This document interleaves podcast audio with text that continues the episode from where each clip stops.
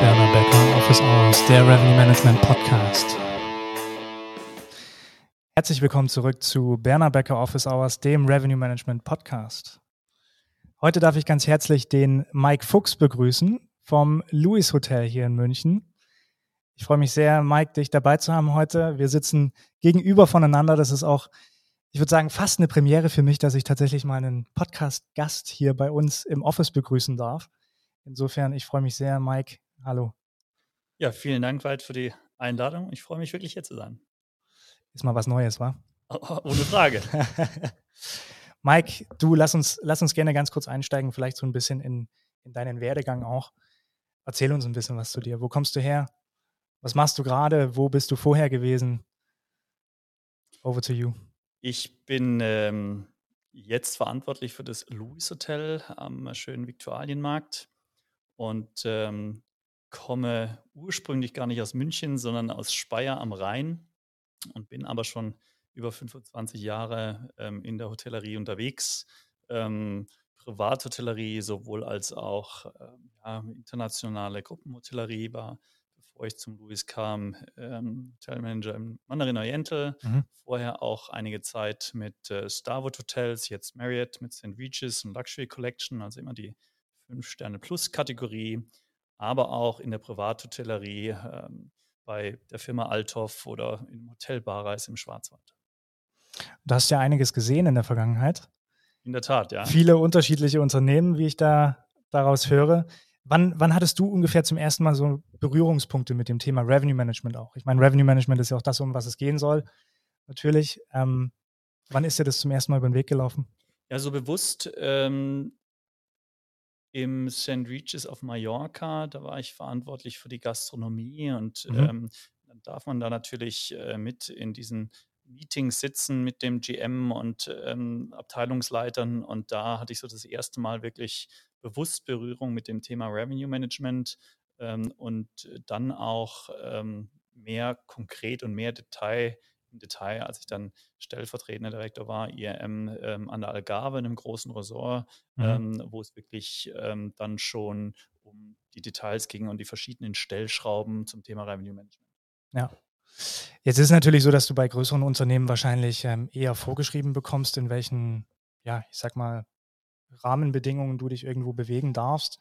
Vielleicht einerseits preislich oder du hattest jemanden ähm, natürlich für das Unternehmen, der Revenue Management gemacht hat, ähm, wie war das sonst im, im FB-Bereich, da wo du eher so ein bisschen zu Hause bist? Habt ihr da auch äh, Revenue Management-Praktiken irgendwo angewandt oder ist es eher stiefmütterlich behandelt worden? Es ist eher stiefmütterlich behandelt worden, wobei ich sagen muss, in der letzten Zeit, gerade bei diesen großen Gruppen, es ähm, doch immer wichtiger geworden ist ja. und äh, dann auch ähm, ähm, besprochen worden ist, wie man mit dem einen oder anderen Thema umgehen kann ähm, beispielsweise Yielding von gleichen Menüs nach Wochentagen, ja. ähm, das dann tatsächlich Thema war äh, und besprochen worden ist. Ich aber persönlich dann nie ähm, umgesetzt gesehen habe. Ja, ja. Welchen Stellenwert würdest du äh, Revenue Management zuschreiben? Gerade heutzutage vielleicht, ähm, auch in deinem jetzigen Unternehmen, dem Louis Hotel? Einen, einen sehr, sehr hohen Stellenwert, ohne Frage. Ähm, das ist letztendlich das, womit wir alle unser Geld verdienen. Insofern äh, sollten wir uns dann natürlich gut überlegen, wie wir uns aufstellen. Und ja. ähm, die, ja, die Welt ist ja doch auch ähm, mit den Systemen wesentlich komplexer geworden, so ja. dass das Thema ein ganz wichtiges ist ähm, und wirklich kontrolliert werden muss und gesteuert werden muss. Ja, ja. Gibt es irgendwelche Learnings, die du vielleicht mitgenommen hast aus deinen vorherigen Unternehmen, die dir auch heute noch helfen? Gerade in Bezug auf, äh, ich sag mal, dieses ganz große Thema Revenue Management beziehungsweise Commercial Management? Also was ich da gelernt habe, ist tatsächlich ähm, zweierlei. Einmal, ähm, dass eine sehr gute Daten- und Faktenlage wirklich unglaublich helfen kann bei mhm. ähm, einer fundierten Entscheidung. Das aber nicht ausschließlich zugrunde gelegt werden soll, sondern dass es auch immer mal hier und da eine Ausnahme gibt, gerade wenn es um Stammgäste gibt ja. ähm, oder auch ähm, vielleicht Folgegeschäft, dass ähm, die Faktenlage und die reinen Zahlen ähm, mhm. nicht immer so darstellen können. Ähm, aber im Grunde muss ich sagen, habe ich schon einiges mitgenommen mit den verschiedenen Systemen, äh, die es gibt und die ordentlich aufbereitet, ähm, dass die ihnen doch mal zeigen, oh Mensch, da ähm, hätten wir uns anders aufstellen können und doch wesentlich Geld, mehr Geld verdienen können ja. ähm, und ähm, einfach einen besseren Preis zur richtigen Zeit ähm, hätten anbieten sollen. Ja, ja. Wenn wir jetzt mal so ein bisschen in die, in die Privathotels-Schiene reinschauen und ich würde das Louis Hotel jetzt fast mal als äh, Privathotel be bezeichnen. Ich glaube, da liege ich nicht ganz falsch. Aber aus deiner Erfahrung heraus, ähm, äh, wo siehst du vielleicht Stolpersteine, ähm, gerade in der Applikation von Revenue Management, ähm, auf die Privathotels immer wieder treffen könnten? Ich denke, dass ähm, das Thema Revenue Management gerade in der Privathotellerie nach wie vor noch zu stiefmütterlich behandelt wird. Ähm, das mhm. hat sicherlich mehrere Gründe. A, ähm, ist die Generation, die viele Privathotels ähm, sozusagen noch vorstehen, vielleicht die ältere, die auch nicht mit den notwendigen technischen Voraussetzungen ähm, immer ähm, Freund ist. Und das macht es vielleicht ein bisschen schwieriger, da den Einstieg zu bekommen. Mhm. Und ich glaube, dass auch ähm, ja, aus der Historie heraus, wir haben es immer so gemacht, auch so eine, so eine Hürde ist, die der ein oder andere mhm. einfach noch nicht ganz bereit ist zu, zu gehen und es immer so abtun, zu sagen, ah Mensch, ähm, unsere Gäste haben das schon immer so erfahren und gemacht und so lassen wir es auch. Mhm. Was glaubst du, müsste passieren in der ähm, Industrie, sodass man, ich sag mal, das, das Thema mehr sensibilisiert, beziehungsweise mehr auf den Plan bringt? Ich glaube, da hat sich schon viel getan. Also alleine ähm, PR-Werbung, äh, dass man mehr darüber spricht. Es geht ja um Digitalisierung ja. in vielen, vielen Bereichen. Es gibt auch immer mehr Player, die da auf dem Markt sind, die darüber sprechen. Ja. Äh, immer mehr Angebote, ja. sodass der ein oder andere Hotelier äh, sich schon fast damit befassen muss, äh, um zu überlegen, Mensch, äh, mache ich das, was ich da tue, wirklich richtig und gibt es nicht andere Möglichkeiten? Ähm, und ähm, man merkt schon verstärkt, dass da jetzt so eine Änderung stattfindet. Noch nicht in dem Volumen, wo ich es mir wünschen würde, aber äh, man merkt schon, dass sich da sicherlich viel bewegt hat. Mhm. Das heißt, du würdest auch sagen, wahrscheinlich, ähm, je mehr Hotels tatsächlich äh, Revenue Management irgendwo anwenden, vielleicht auch in einem einzelnen Markt, einen umso größeren Vorteil hast du am Ende des Tages auch mit deinem eigenen Hotel, weil sich einerseits das Preisgefüge natürlich verändern kann, dadurch, dass jeder den Blick dann letztendlich auch auf bestimmtes Preisgefüge legt und andererseits ähm, vielleicht auch die Akquirierung von bestimmten Gästen, die man gerne haben möchte für das eigene Hotel, möglicherweise auch ein bisschen leichter vonstatten gehen könnte. Ohne Frage. Es geht jetzt nicht nur darum, noch mehr Umsatz zu machen. Man sucht ja, ja den optimalen, den optimalen Preis. Ähm, und genau wie du sagst, auch zu verstehen, wer ist denn tatsächlich der Gast, wer ist denn ja. der Kunde, wie, wer, wer, sind denn die Märkte? Ja. Und darauf ähm, hin kann man sich ja dann entsprechend ausrichten. Und da geht es dann nicht mehr nur ausschließlich um den Preis, sondern vielleicht mhm. auch um mhm. den Service, den wir anbieten. Ja? ja. Ähm, wo kommen denn unsere Kunden her? Wie buchen die denn? Ähm, äh, wer sind sie denn? Sind es eher die Familien, die Individualreisende oder ist es doch mehr der Business-Gast? Und entsprechend kannst du ja, Angebote spinnen um diese Kunden, um deinen Markt und so natürlich auch ähm, die Wahrnehmung ähm, deines Hotels verbessern bei diesen Kunden. Darum geht es ja letztendlich. Ja, ja stimme ich dir vollends zu. Wenn du jetzt mit äh, Hoteliers-Kollegen sprichst, die vielleicht äh, noch kein Revenue Management machen in der Richtung, was empfiehlst du denen? Ganz schnell damit anzufangen, ähm, sich tatsächlich einen professionellen Partner an Bord zu holen ich habe die Erfahrung gemacht, auch in der Privattutorie, das wurde teilweise auch intern abgedeckt und manchmal sehr gut und manchmal weniger gut. Ja. Ich glaube, mittlerweile ist es so, dass ähm, das Thema so wichtig geworden ist und wie gesagt, auch die Systeme da draußen so komplex, ähm, dass es nicht nebenher laufen kann. Das ist ganz, ganz wichtig. Das heißt, wenn jemand die Ressource im Haus hat, ähm, der sich zu 100 Prozent mit voller ähm, Motivation und Enthusiasmus damit beschäftigen kann, gerne. Mhm. Ähm, ansonsten ähm, habe ich die Erfahrung gemacht, dass es von Vorteil ist, sich einen Partner oder Kompetenz ins Haus zu holen, die ihn da berät ähm, und ähm, unterstützt und eine gewisse Struktur bieten kann. Und das ist hilfreich. Ja.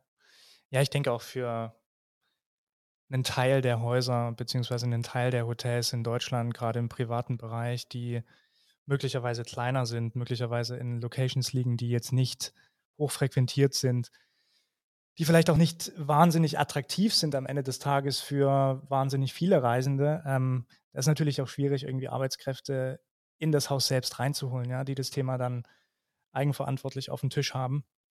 Insofern diese dazu, ja. Externe Expertise ist, glaube ich, äh, das, was auch zählt. Ja. Ohne Frage, das bringt viele Vorteile mit sich. Also wie du schon sagst, ähm, abgesehen davon, dass es natürlich erstmal schwierig ist, jemanden zu finden und dann ja. auch ähm, zu halten, zu trainieren und dann auch ins Unternehmen zu binden, ähm, ist das natürlich schon eine Hürde. Und da ist es natürlich sicherlich eine Überlegung wert zu sagen, so wie wir es gemacht haben, mit einem Partner zusammenzuarbeiten, der auf dem Markt eine wie ich meine, sehr, sehr gute Kompetenz mitbringt und einen da unterstützt ähm, und auch mal über den Tellerrand hinausschauen kann. Mhm. Ja. Ähm, mhm. also wie gesagt, wir haben ja auch einige sehr erfahrene Mitarbeiter äh, in unserem Haus, die schon das eine oder andere gesehen haben, aber es ist doch nochmal was anderes, äh, wenn man jemanden hat, der sich ausschließlich über viele, viele Jahre hinweg nur mit diesem Thema beschäftigt hat und ähm, doch vielleicht nochmal das eine oder andere zutage kommen kann, äh, wo man denkt, wow, großartig. Ähm, so haben wir das noch gar nicht beobachtet. Und das ist schon unglaublich viel wert. Ja. Das unterscheidet letztendlich auch ähm, dann vielleicht auch ähm, ja, den, den, Kaufimpuls für einen Gast zu sagen, ich gehe doch in dieses Hotel. Sehr gut. Lass uns mal ein bisschen ähm, in den Münchner Markt reinschnuppern. Jetzt, glaube ich, hatten wir die zwei, drei vergangenen Monate schon sehr gute Monate wieder, würde ich sagen, oder? Wie siehst du das? Das äh, würde ich, auch, würd ich auch so sagen. Perfekt. Wie siehst du, wie siehst du das? Glaubst du, der, der positive Trend hält an, jetzt auch über den Sommer hinweg und dann in den Herbst hinein? Oder Blick in die Glaskugel, ja? Ja, das die ist müssen eine wir wagen. schwierige Frage. Also ich war in der Tat, ich bin ja ähm, grundlegend doch ein positiver Mensch und, und schaue da optimistisch in die Zukunft. Ja. Ähm, spreche tatsächlich auch mit dem Team, mit Kollegen vermehrt über die nahe Zukunft in mhm. den letzten Wochen und ähm, war, war vorsichtig optimistisch, wenn ich das so sagen darf, und bin jetzt nach wie vor vorsichtig optimistisch mit ein wenig mehr Bedenken als vorher. So würde ich es jetzt mal stehen lassen wollen. Also wie gesagt, ich glaube, der Trend jetzt über den Sommer, der wird anhalten, aber mhm. es wird sicherlich nochmal was passieren im Herbst. Ähm, ja. Sind wir uns einig? Und die Frage ist, wie wir reagieren werden und wie wir mit umgehen.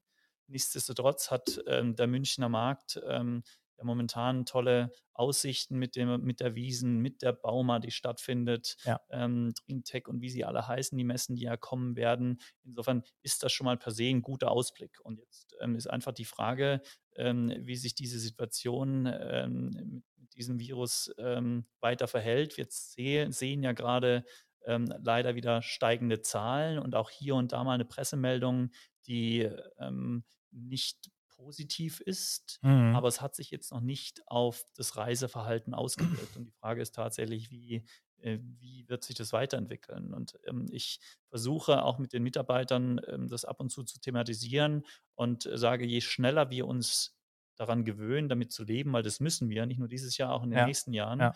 ähm, desto ähm, ähm, routinierter wird unser Alltag wieder und desto eher können wir wieder ähm, so planen, wie wir es vorher gemacht haben und haben vielleicht nicht so ein großes Fragezeichen vor uns, äh, wie wir es jetzt sehen. Ja, ja ich glaube, das ist eine gute Denkweise, ähm, in der Richtung dann auch tatsächlich die Handlungen daran auszurichten. Glaubst du, dass der, der Luxusbereich vielleicht einen Vorteil hat gegenüber dem drei bis vier Sterne Bereich, gerade in München? Glaube ich in der Tat. Glaube ich ja. in der Tat, ja. Also die, die letzten Monate, das haben schon gezeigt, der Luxusbereich ähm, hatte tolle Zahlen, teilweise sogar bessere Zahlen als 2019, das ja für München ja. Ähm, ein großartiges Jahr war. Insofern ähm, ähm hat gerade dieser Luxusbereich, ähm, in, wie gesagt, vielen Hotels super outperformed. Ähm, und ich glaube schon, dass vielleicht Gäste wenn sie einen Ticken weniger reisen, aber vielleicht doch einen Ticken besser reisen wollen, mhm. dass das einen Unterschied machen kann. Ähm, glaube auch, dass der Gast sagt, hm, diese Urlaubsreise, die will ich mir nicht nehmen lassen, eher so die Zweit- oder die Drittreise, wo er vielleicht ein wenig spart, aber so die Reise, die, die, er dann macht, ja. da schaut er nicht so auf den Geldbeutel. Vor allen Dingen jetzt nicht nach zwei Jahren, wo sozusagen ja. ähm, äh, Tourismus brach lag. Insofern glaube ich schon, dass die Möglichkeiten in diesem Segment ein besser, bisschen besser gestellt sind als in den anderen Segmenten. Das würde ja dem Louis Hotel auch äh, ganz klar in die Karten spielen. Ja, ja da gebe ich, äh, geb ich dir recht, hoffentlich. Ja, dann drücken wir mal die Daumen, dass es, dass es so weitergeht. Ja, vielen ähm, Dank. Und natürlich auch nicht nur im Luxusbereich, sondern auch in den restlichen Segmenten. Aber da sind wir guter Dinge. Da sind wir auch guter Dinge und wie gesagt, ähm, wir fühlen uns gut aufgestellt und ähm, ähm, ich bin überzeugt, wenn ein Geschäft kommt, dass wir da ein gutes Stück mitnehmen können. Also da arbeiten wir auf jeden Fall kontinuierlich ähm, zu hin und ähm, hoffen da einfach äh, jeden Tag eine gute Performance für unsere Gäste abzuliefern. Perfekt. Vielen Dank, Mike. Jederzeit. Vielen Dank dir. Bernhard Becker, Office Hours, der Revenue Management Podcast.